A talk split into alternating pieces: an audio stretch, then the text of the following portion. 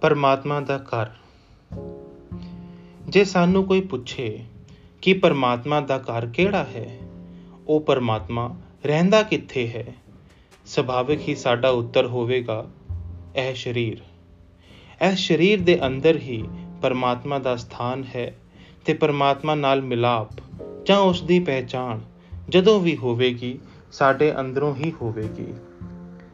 ਪਰ ਕੀ ਅਸੀਂ ਕਦੀ ਵਿਚਾਰ ਕੀਤਾ ਹੈ ਕਿ ਸਾਡਾ ਇਹ ਸਰੀਰ ਉਸ ਪਰਮਾਤਮਾ ਦੇ ਰਹਿਣ ਦੇ ਲਾਇਕ ਹੈ ਵੀ ਕਿ ਨਹੀਂ? ਜਰਾ ਸੋਚੀਏ, ਅਸੀਂ ਆਪਣੇ ਦੁਨਿਆਵੀ ਘਰ ਨੂੰ ਕਿੰਨਾ ਸਾਫ਼ ਅਤੇ ਸੁਥਰਾ ਰੱਖਦੇ ਹਾਂ। ਘਰ ਵਿੱਚ ਸੁੰਦਰ ਸੁੰਦਰ ਸੋਫੇ ਤੇ ਗਲੀਚੇ ਵਿਛਾਉਂਦੇ ਹਾਂ। ਉਸ ਨੂੰ ਰੰਗ ਰੋਗਨ ਤੇ ਮਹਿੰਗੇ ਪੱਥਰਾਂ ਨਾਲ ਸਜਾਉਂਦੇ ਹਾਂ।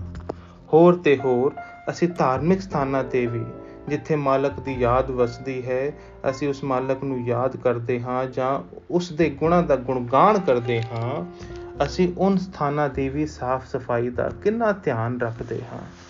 ਲੇਕਿਨ ਇਸ ਸਰੀਰ ਜਿਸ ਦੇ ਅੰਦਰ ਅਸੀਂ ਮਾਲਕ ਨੂੰ ਬਿਠਾਉਣਾ ਚਾਹੁੰਦੇ ਹਾਂ, ਕਿ ਕਦੀ ਅਸੀਂ ਉਸ ਦੀ ਸਫ਼ਾਈ ਬਾਰੇ ਸੋਚਿਆ ਹੈ?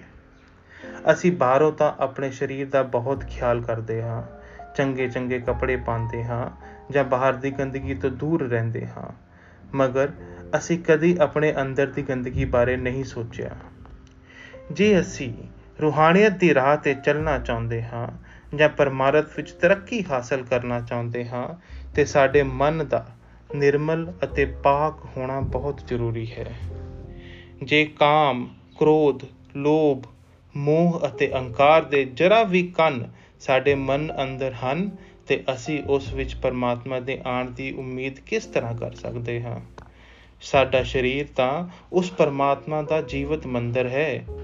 ਸਾਨੂੰ ਇਸ ਮੰਦਰ ਨੂੰ ਮਾਸ, ਅੰਡੇ, ਸ਼ਰਾਬ ਨਾਲ ਨਾਪਾਕ ਨਹੀਂ ਕਰਨਾ ਚਾਹੀਦਾ।